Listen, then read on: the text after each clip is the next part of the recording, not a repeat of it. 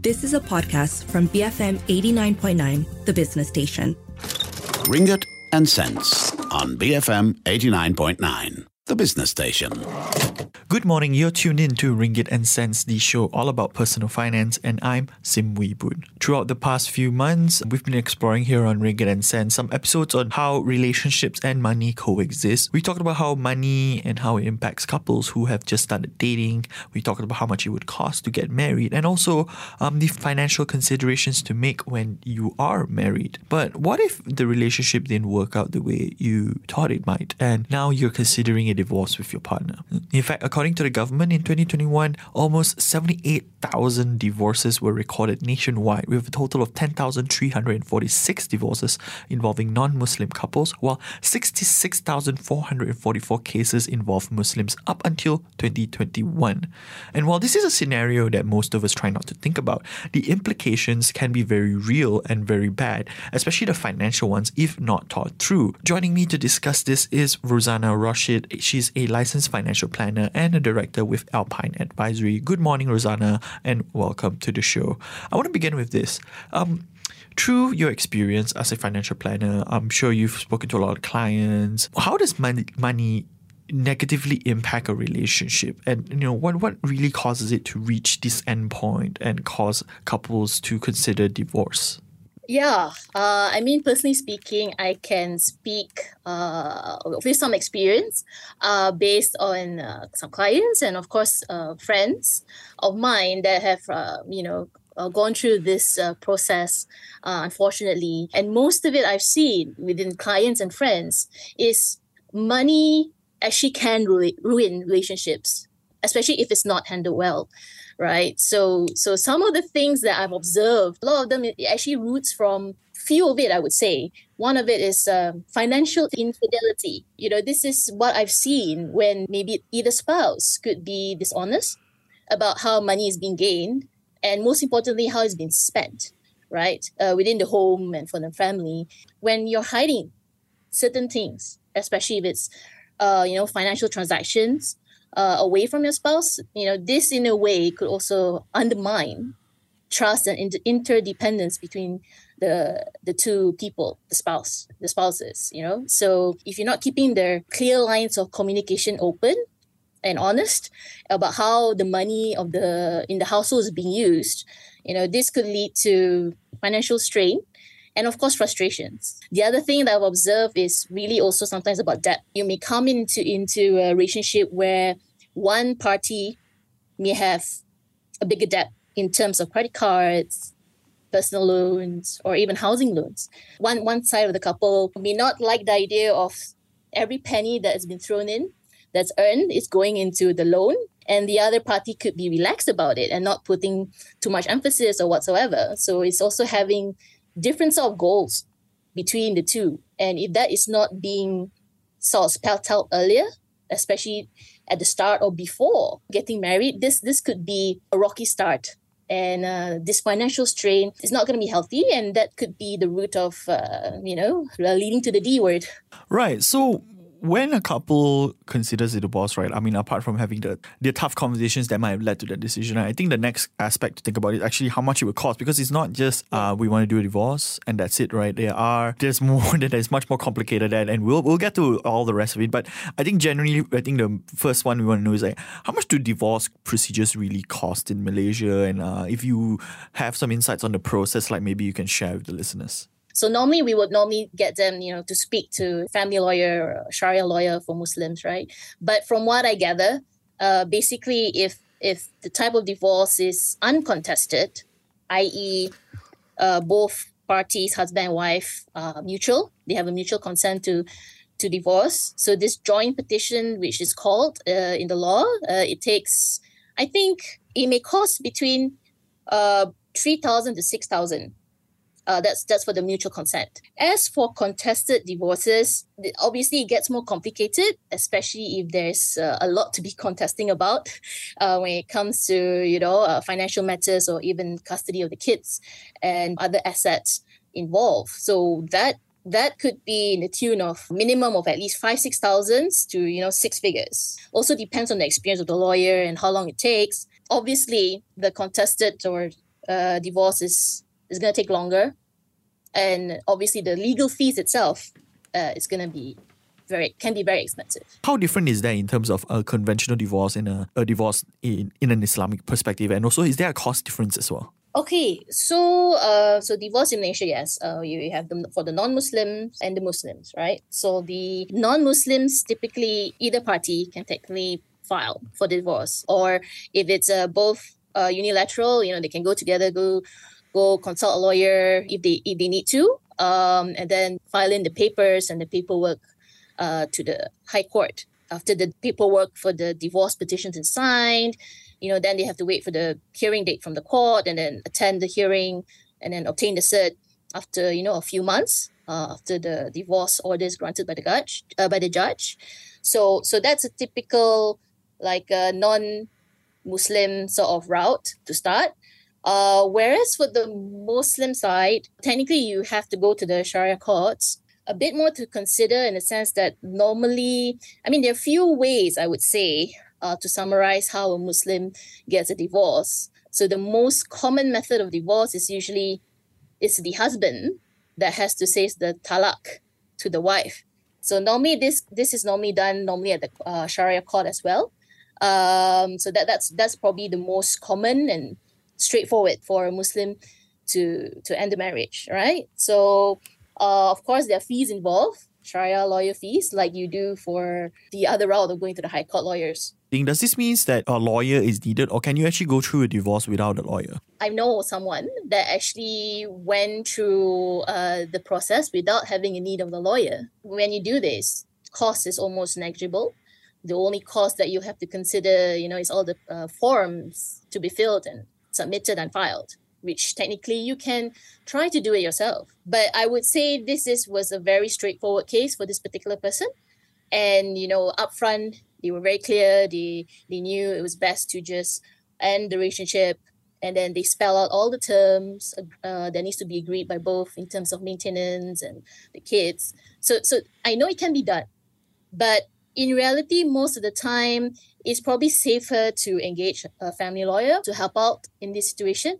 I mean, although it could be a mutual consent to go ahead with the divorce, but sometimes it's just easier to kind of outsource you know the, the the process because you know there are many forms to be filled and then you have to go to the right place to be to submit the paperwork and make sure it's all done properly make sure no documents are missing and sometimes it could be wise to just spend a bit more on the lawyer just in case, for whatever reason, along the road of this process of divorce, some complication might occur. You just never know. So I, I would say in most cases, it's just safer to just spend a bit more, a few thousand ringgit, and get advice and assistance from a, from a lawyer. So better to be safe than sorry. I mean, unless you really know your way around the processes, and of course, you know, it's if it's an uncontested divorce where the both of you and your um ex partner are are very amicable and have a clear idea of what you are planning to do about it. But um, there's these lawyer costs, there's these court cases cost, processing fee. What are the other costs that you have to consider when you decide to go through a divorce? Then. Okay, so if you put aside all the the formalities, I guess, uh, you know, of the legal fees and all the uh, court fees and filing fees. Um, I, I, I mean, to me, upfront, what I can think about in terms of cost to either spouse is the post uh, divorce, right? What what happens then? Because you know you you have to think that you may be married for a short or long time, and then you know when you're used to, for example, sharing expenses, and then suddenly you realize, uh, you know, uh, you're actually going to be living on one income, and expenses may rise in that sense. Uh, you know, living separately, the cost of uh, getting a new place and also settling your own bills. And maybe back then it was a joint account to settle all these um, monthly bills. So th- this is one cost I can think of upfront that you you have to also think ahead when you're gonna go for a divorce. You're gonna be well, you're gonna be on your own. You have to be independent if you like, you know. And the other thing that could be major to me, which needs to be really considered, is looking at like your insurance or takaful right? For example, uh, something that needs to be looked at or reviewed is maybe uh, something like a medical insurance, where uh, it could be been borne by the other spouse before, uh, covering, you know, uh, medical coverage or critical illness for, for both. And then suddenly you realize, no, you're actually to get your own. And depending on the situation and of course the age, as you as you get older, sometimes getting medical insurance is not going to be as uh, affordable as before, and this could definitely impact your own cash flow. Uh, uh, in you know in terms of cost to deal with you know? So so i would say it's something maybe you didn't think i mean it wouldn't have crossed your mind when you want to end the divorce but this is something you know this is real. Can you manage dealing with bills and uh, you know a single income earner?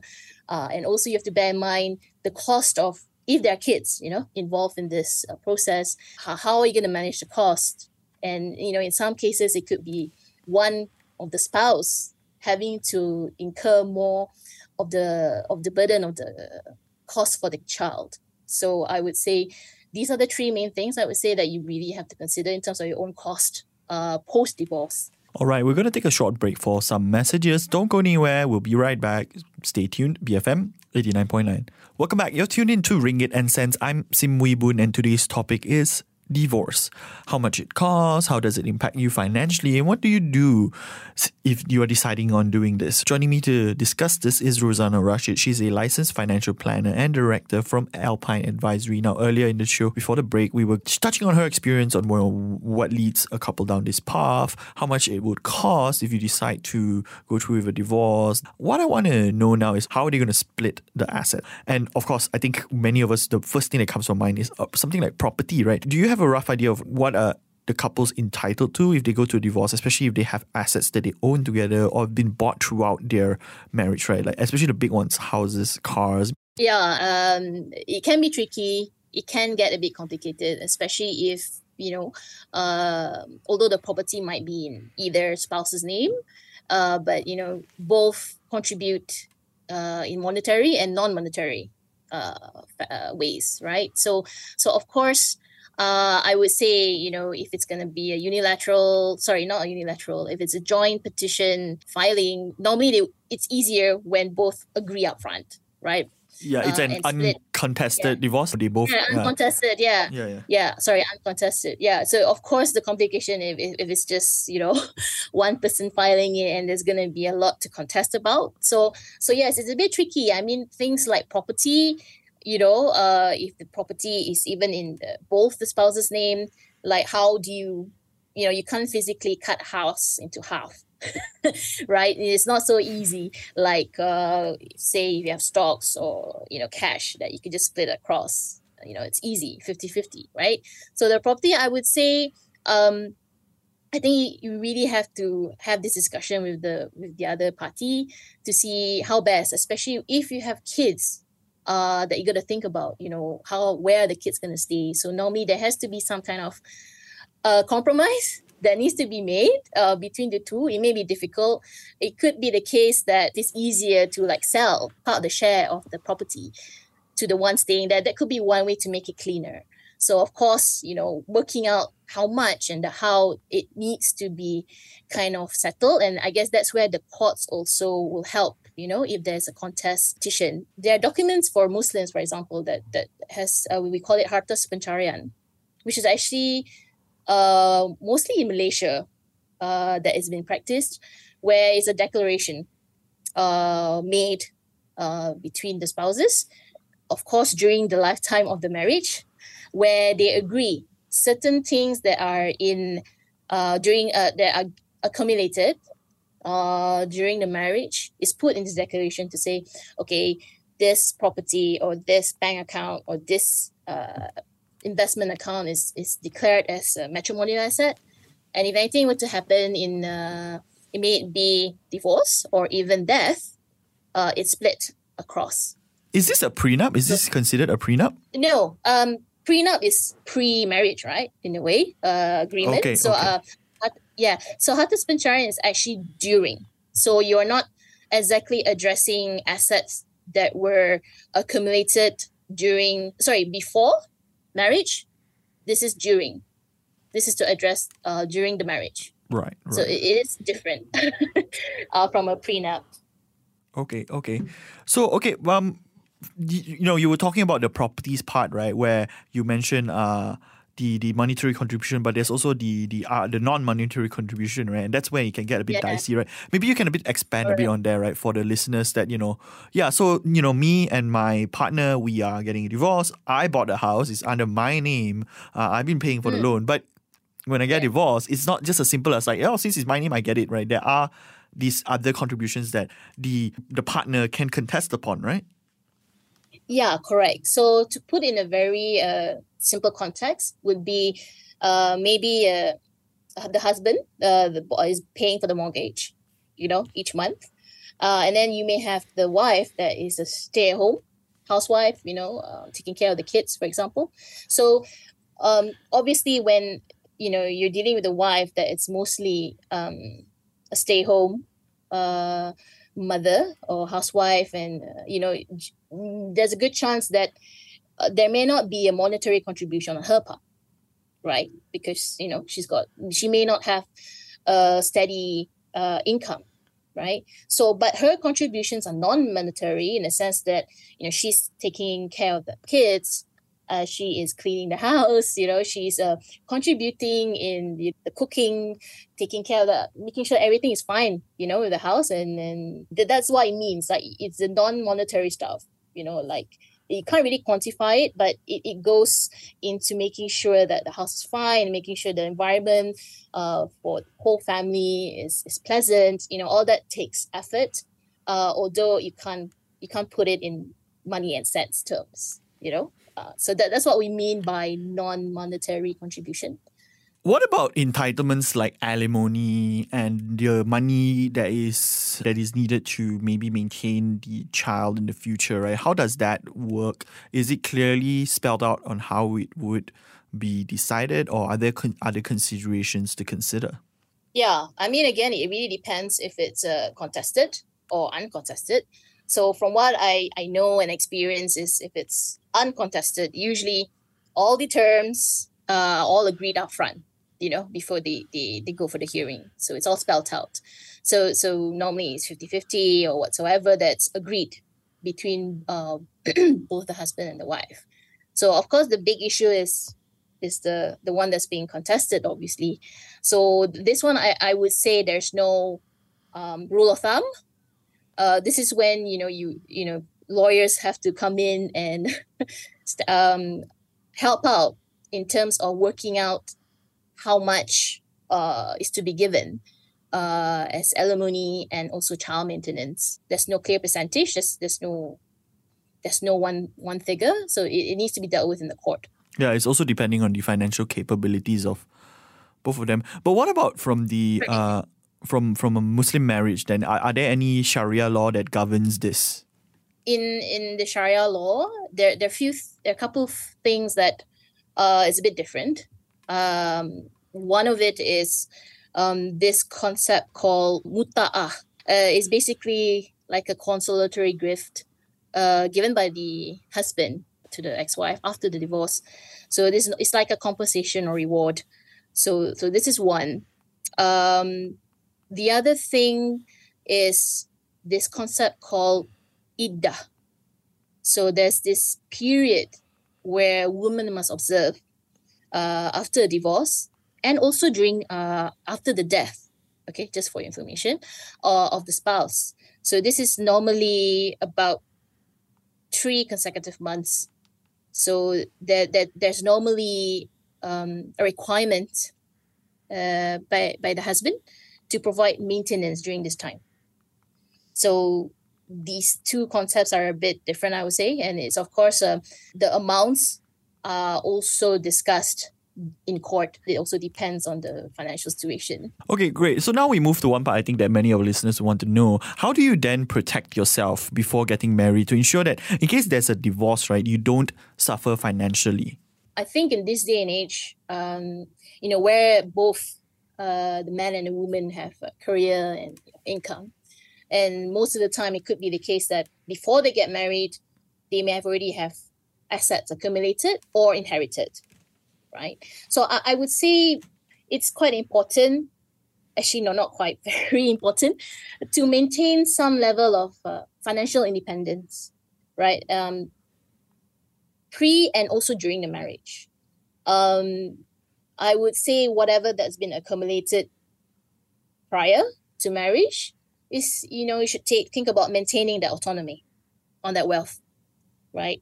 Um because there's also some sensitive topics about it could it could have been something that was inherited. Um and it, it it's probably important to remain within the family. So in the event of a, you know a divorce you know it, it shouldn't be affected right? So so i think that's very important to consider and safeguard. I think maintaining your own bank account is also useful. Buying a property if you can afford it under your own name you know one property you know it's just to so at least you have a backup plan. In the event the worst happens and you get split at least you have something under your name. You really have to think about not just maintaining it and also uh, but also to protect it. And this is when some kind of estate planning can come into play. Uh, there are trust structures that uh, some clients have that need to be they, they be done just to make sure it's ring fenced yeah, so to yeah. speak Yep. So like you mentioned, right, if you're going to inherit something, if your dad wants to give you a house in London, uh, make sure he puts it in a trust to give it to you. Um, because, you know, Yeah. uh, or, you know, if you're going to buy a property, buy it before the marriage. Because like we said earlier, right, whatever thing that you Yeah. buy during a marriage, where even though you are the one putting the monetary contribution, if it becomes a contested divorce, the Yeah. non-monetary uh, contribution is what complicates these issues, right? We've reached the end of our show. That's all the time we have for Ringgit and Cents. I've been speaking to Rosanna Rashid. She's a licensed financial planner and director from Alpine Advisory. Thank you very much for coming on the show, Rosanna. thank you so much for having me sim Join us again next week for more discussions on personal finance. I'm Sim Wie Boon from The Morning Run. We've got the 10 a.m. news bulletin coming up next, followed by Enterprise, BFM 89.9. Ringgit and Cents on BFM 89.9, the business station. You have been listening to a podcast from BFM 89.9, the business station. For more stories of the same kind, download the BFM app.